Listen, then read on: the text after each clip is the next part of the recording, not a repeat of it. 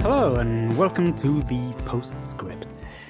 I've kind of been uh, doing a bit of film research for the podcast, looking for animated feature films that might fit for unpleasant movies. And it's really not been easy. I, I've been Googling a lot, I've been going on Reddit and asking for recommendations and stuff. And I've really been hard pressed to find films I think is really valuable for us to talk about. Yeah, there aren't that many like directly unpleasant animated projects of feature length. It is difficult to find them. Yeah. I mean, there's one film that I, I, I considered which could be interesting, but I feel like other films we have talked about and are going to talk about also do a good job of the same thematic subject matter. It's a film called um, When the Wind Blows, and it's a British hand drawn animated film. It's quite interestingly made. Its sets are stop motion, like miniature sets. It's um, an adaptation of Raymond Briggs who you may know. Do you know The Snowman? Do you remember these beautiful kids animation short about a, a young boy who wakes up on Christmas morning and uh, he's built a snowman and he, he, f- he flies to the North Pole with uh, Father Christmas and uh, no, this does not ring a bell. it's maybe quite, you know, English specific, but Is that like the uh, prequel to the Polar Express?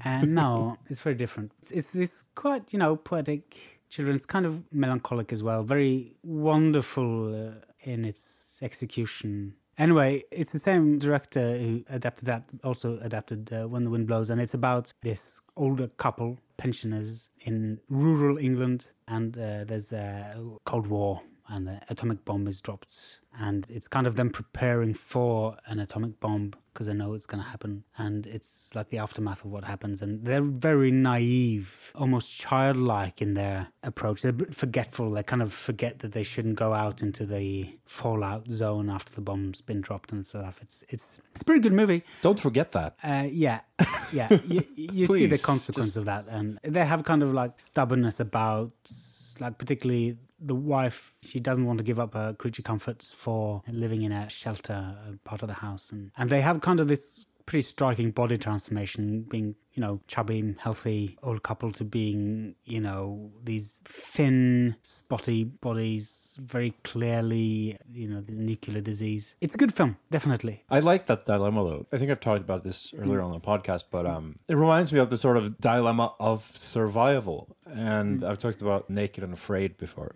on this podcast. Yeah, yeah, yeah. And just some of the choices people make when they're in a survival situation that seem like they make bad choices because it's more comfortable at the time.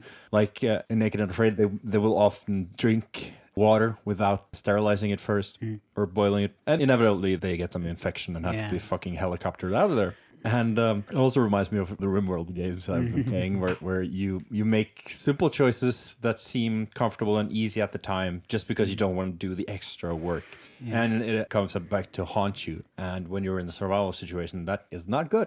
That has drastic consequences. So I like that sort of dilemma. But I was thinking uh, of an animation movie that might be kind of unpleasant. Did you ever watch Jin-Roh, The Wolf Brigade? It sounds familiar. It's a 1999 animated feature-length movie directed by Hiroyuki Okiura, who is a pretty good animator. It's been a while since I watched it, but I seem to recall that one being pretty brutal.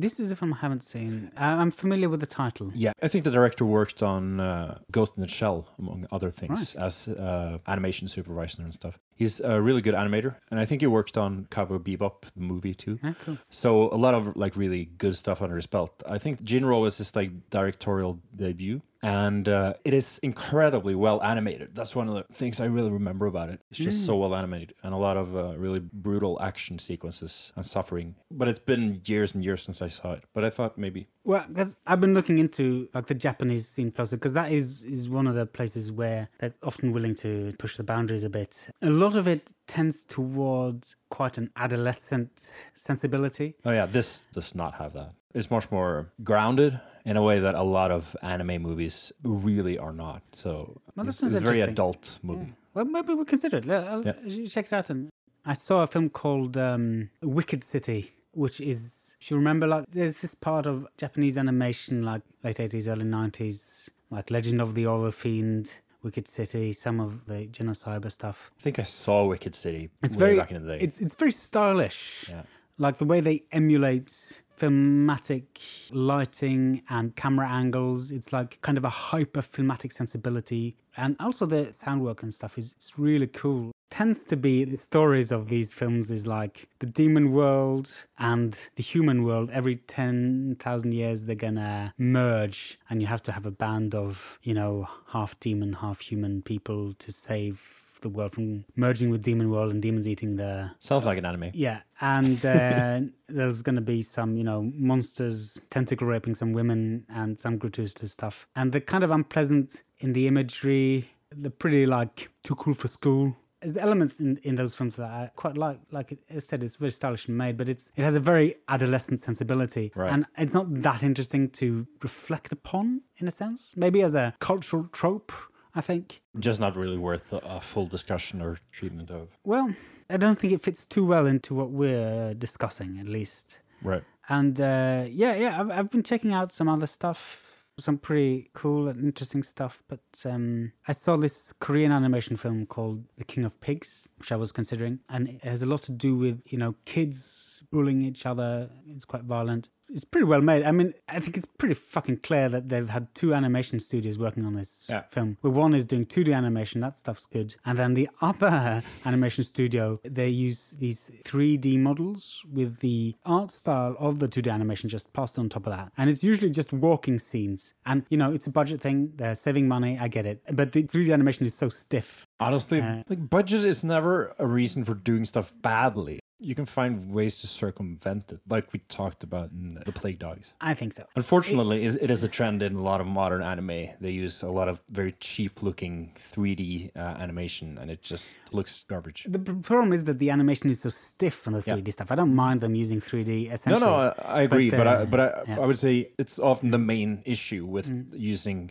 especially like budget 3D animation. It looks incredibly stiff and just bad. And they're using it in the images that are kind of boring. It's just a person going from one place to another. So they're kind of like the less interesting stuff. I kind of get the impulse. It's just not really. But you know, it's a pretty good movie. Again, I find it a bit, you know, the way it relates to violence reminds me a little bit of Fight Club or Old Boy. There's that something a bit of, uh, uh, self congratulatory. A bit pulpy. Well, I don't mind pulp, but I just think. You know, it kind of criticizes violence by also glorifying violence. In a hypocritical way, or just like, Well, just non critically, I think. yeah, thoughtlessly. As I said, it's not to say that I didn't enjoy it, but yeah, I'm still on the lookout for, you know, any tips people might have of animated films that are unpleasant and thought provoking, you know. I'm searching. But yeah, maybe this will forget. Uh, Did you see Perfect Blue? I have, yeah. Yeah. And it's a it's a good film, good director. To me, it's more like a thriller. It has some intense imagery. I wouldn't say it's unpleasant as such. Well, it's it's very much in the genre of thriller, and so it, but it's quite unpleasant as thrillers go. But I think it's it's a very good one. But might not be exactly like what we're discussing, but I mean- well worth watching. I think you could compare it to something like Seven, maybe, which also has unpleasant imagery. I don't mean like stylistically, I just mean like in terms of a thriller that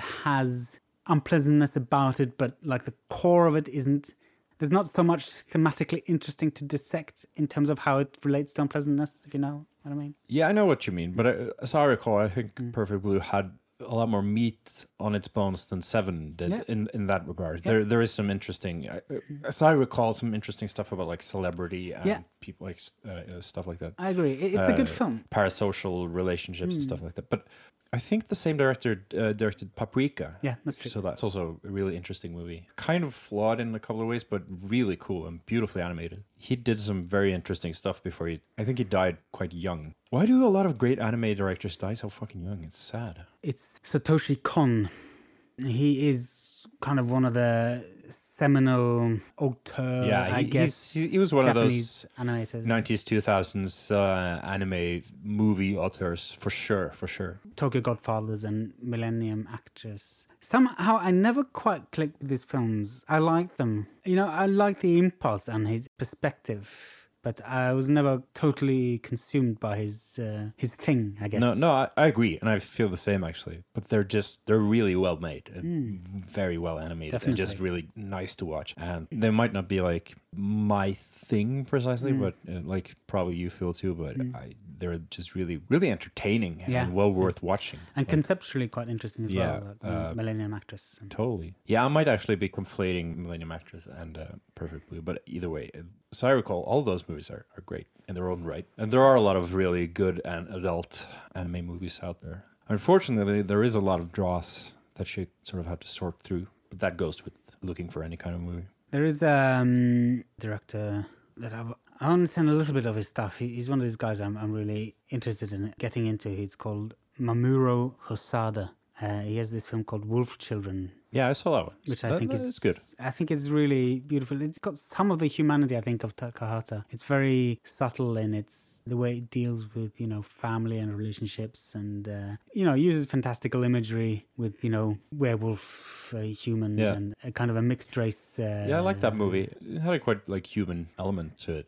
It felt very genuine in a Yeah. way. I think he's sort of one of the sort of next generation of anime movie auteurs since since sort of the previous generation. Yeah, yeah. Summer Wars and uh, Girl Who Leapt Through Time. Yeah, yeah, stuff like that. I really like Girl Who Leapt Through Time. Actually, I thought it was a really heartwarming movie, and uh, Summer Wars is pretty good too. Like they're very entertaining, but there's not that much to like delve into in terms of like a, a movie discussion. Or maybe maybe I'm just taking it a bit lightly. Maybe there is, but I remember liking them anyway. Yeah, yeah. I haven't seen those two, uh, so I'm looking forward to when I get around to it. They have a lot of heart. Like Yeah. they're really like genuine. He's a genuine movie maker.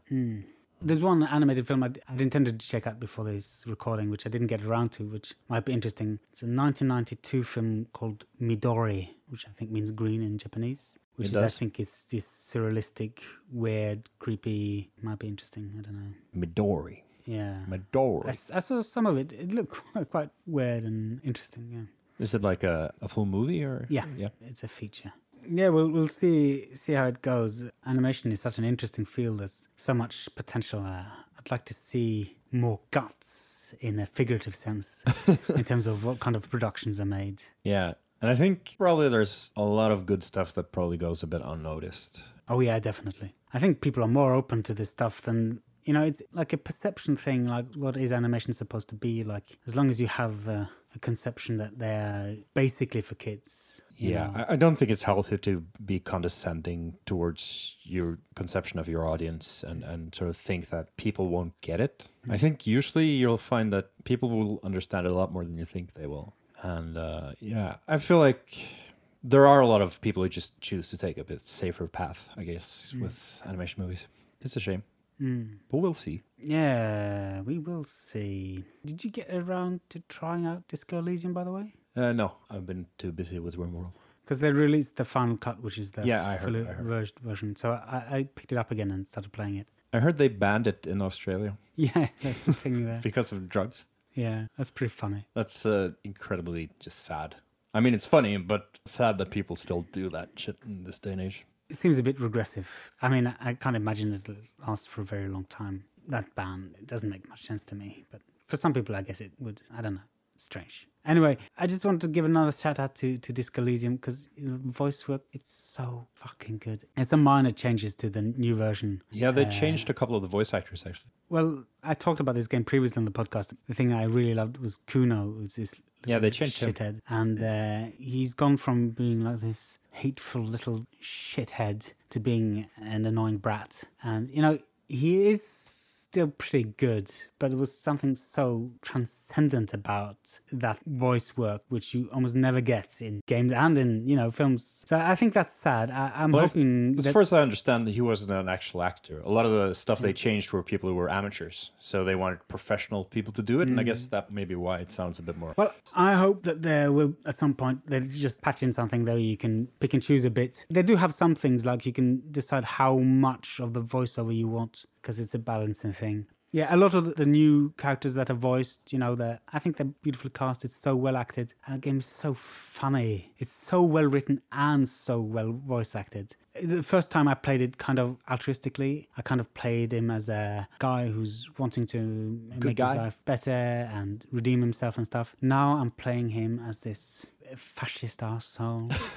He's just internalized uh, what they in the game called advanced race theory. Oh God! And um, oh, you have these different skills that you can focus on. You got like your psyche or your physics or your motorics, or and then you can pick one skill And this time I've picked something called Half Light, which is a darker part of your psyche. And the one you pick kind of has a, a, a stronger presence in the narration of the game. So I didn't see so much of that side when I played it through before and I'm playing it now. So it has this really nice playability and it's so funny some of the the new interactions I'm having and some of the new anglings because you know the situations are more or less the same. It's just that the angles are kind of changed around a bit, and um, yeah, it's uniquely good. And the people that I, I have managed to convert to play it, uh, Yeah, it seems pretty universally acclaimed.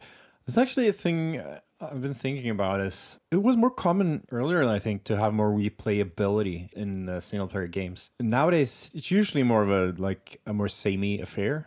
But like if you think back to like the original Fallout's and, and Planescape Torment and stuff like that, like you could have a completely different experience if you just chose a bit differently, like the way you built your character or whatever. And that's so enjoyable, and you don't see it as often these days, especially in like major games. You can see it in minor like indie games and stuff. You had this period where you could choose to be either Good, bad, good or bad, yeah. Mass good, Effect, uh, uh, Mass Effect, and bullshit. Fables and stuff. You know, I kind of thought that stuff was fun. Yeah, but it's such a binary choice Yeah. that it feels like, It's very binary. and, and a lot of the times in Fallout 4, for instance, which was incredibly regressive in how it handled the role playing aspects of Fallout, it was Mm-hmm. like, will you do this thing for me? Yes, no, no, but angrily, no, but rudely. Like it, it was just, it was the same choice. You just, uh, it didn't really have an impact. You just chose a different way of like saying the line, and uh, that's not really role playing. It's just, just sad. Yeah, and this game definitely harkens in terms of humor and some of the impulses towards like Fallout and kind of the playfulness of those isometric CRPG games, but it just does all of that stuff better.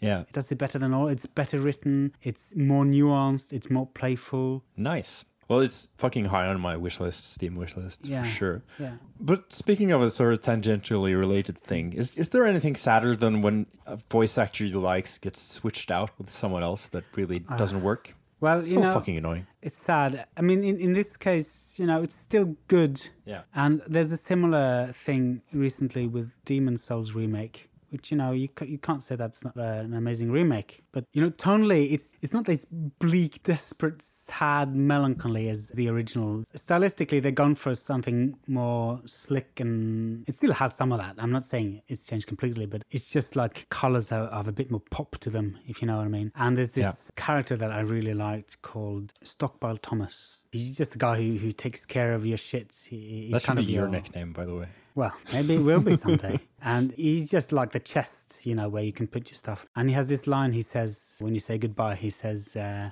You have a heart of gold. Don't let them take it from you.